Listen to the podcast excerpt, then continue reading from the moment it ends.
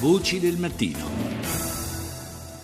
Il presidente del Ghana, John Mahama, in eh, visita in Germania anche in qualità di presidente di turno della comunità dell'Africa occidentale, ECOWAS, ha auspicato la creazione di una forza militare regionale in funzione anti-Boko Haram con il sostegno dell'Europa. I believe that countries in the region are capable of uh, raising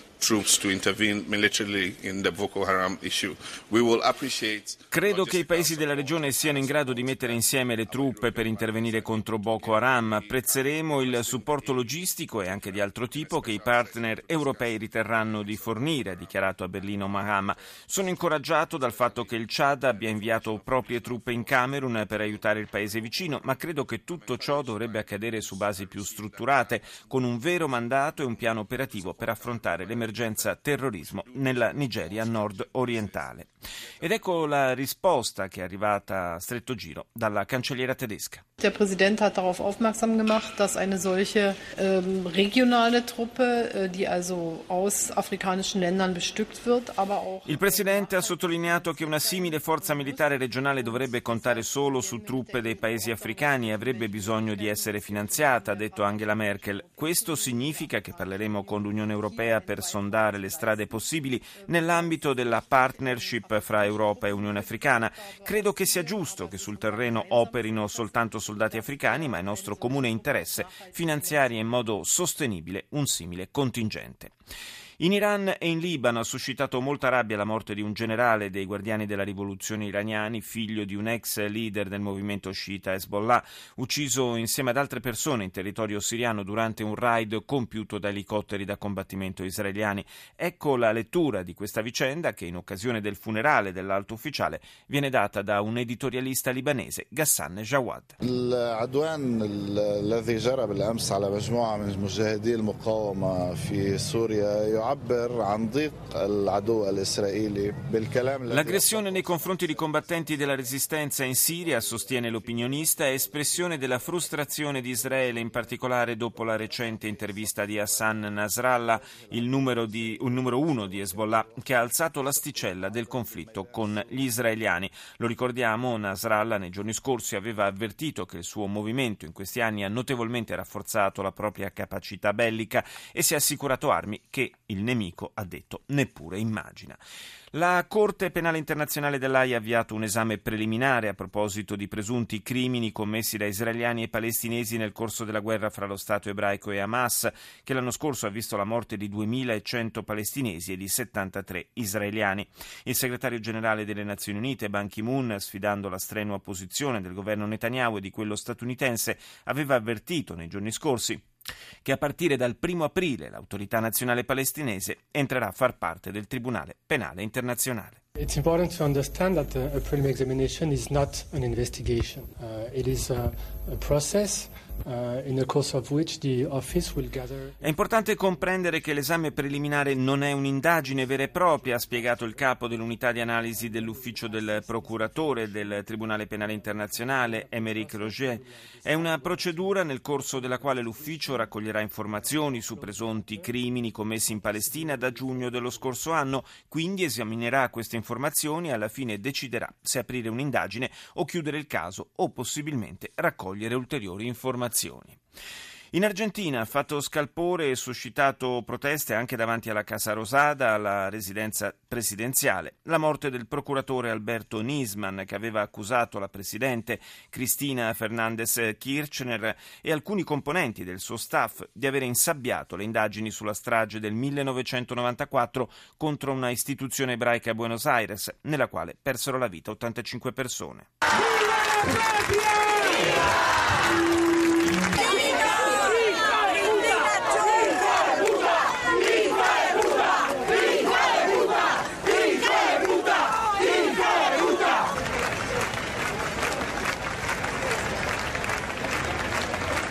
reflexión que me merece que como pueblo debemos reaccionar. No podemos seguir aguantando atropellos.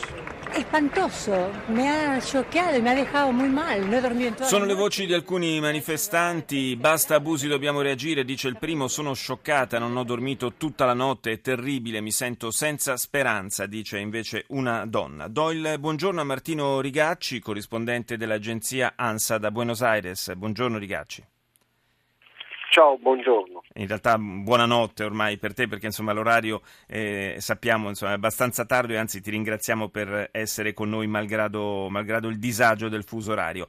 Eh, abbiamo sentito il sonoro di queste proteste anche con toni abbastanza coloriti dobbiamo dire eh, davanti alla Casa Rosada e certo è che eh, la, la, diciamo in qualche modo la, la, svolta di questa vicenda con il procuratore che proprio alla vigilia della sua relazione davanti al congresso eh, muore, diciamo che può essere un po' la soluzione più comoda per eh, il governo argentino. Beh sì, eh, prendendo spunto appunto da quanto, da quanto abbiamo ascoltato, queste proteste eccetera, infatti ieri in un modo spontaneo, con molta forza tramite Twitter, eccetera, eh, le reti sociali, non solo a Buenos Aires, direi a Buenos Aires, a Plaza de Mayo e in altri punti della città, e poi anche a Cordova, a Rosario, sulla costa atlantica, eccetera, eh, ci sono state appunto queste manifestazioni così eh, che eh, eh, diciamo di protesta che chiedono assolutamente trasparenza su quanto è successo. Il punto è che eh, la morte di eh, Alberto Milman eh, ha veramente scosso in profondità il paese, c'è una grande commozione.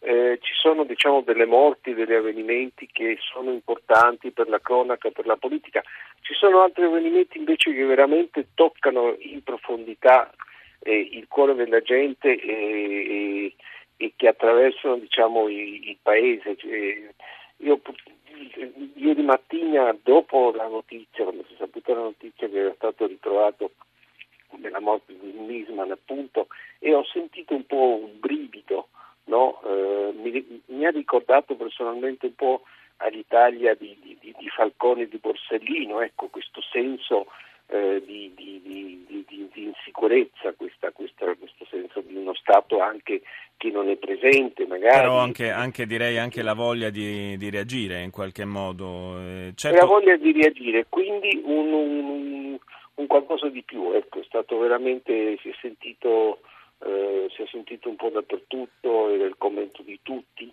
eh, le tv ieri sera, ieri notte, durante la giornata non si parla assolutamente di altro, si parla solo di Alberto Nisman e della vicenda da tutto, un po' da tutti i punti di vista. Senti Rigacci, eh, la sensazione almeno da qua è che non siano molti nel paese, a parte le istituzioni, ad avvalorare la tesi del suicidio che è stata un po' frettolosamente forse eh, data, presa per buona. Beh, Beh, ancora eh, diciamo, la notizia si è saputo ieri, quindi eh, bisogna vedere.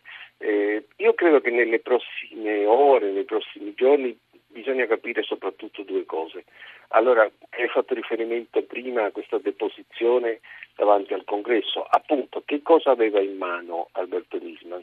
Che cosa dice eh, questo famoso impianto accusatorio che eh, lui aveva raccolto in 330 CD che cosa c'è lì dentro, quali sono i nomi, quali sono i fatti, quali sono le date, eccetera. E dove sono e finiti anche i CD, forse sarebbe interessante sapere.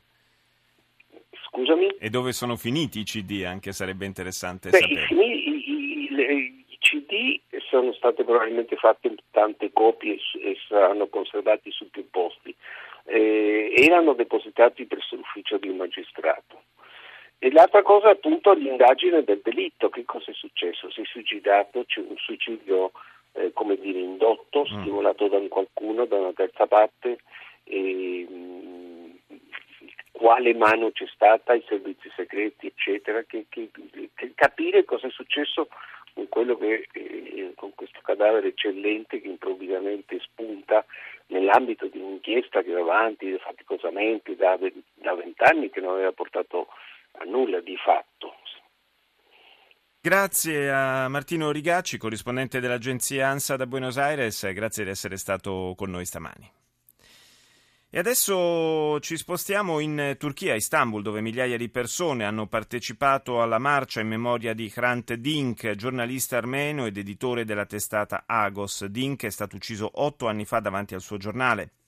E secondo molti le indagini fin qui svolte non hanno fatto luce sulle reali responsabilità per la sua morte. Ricordiamo che l'eccidio degli armeni, del quale quest'anno ricorre il centesimo anniversario, rappresenta un nervo scoperto per la Turchia che non ne ha mai voluto riconoscere la natura e le proporzioni, respingendo le cifre, un milione e mezzo di vittime, che vengono mediamente accettate dalla comunità internazionale.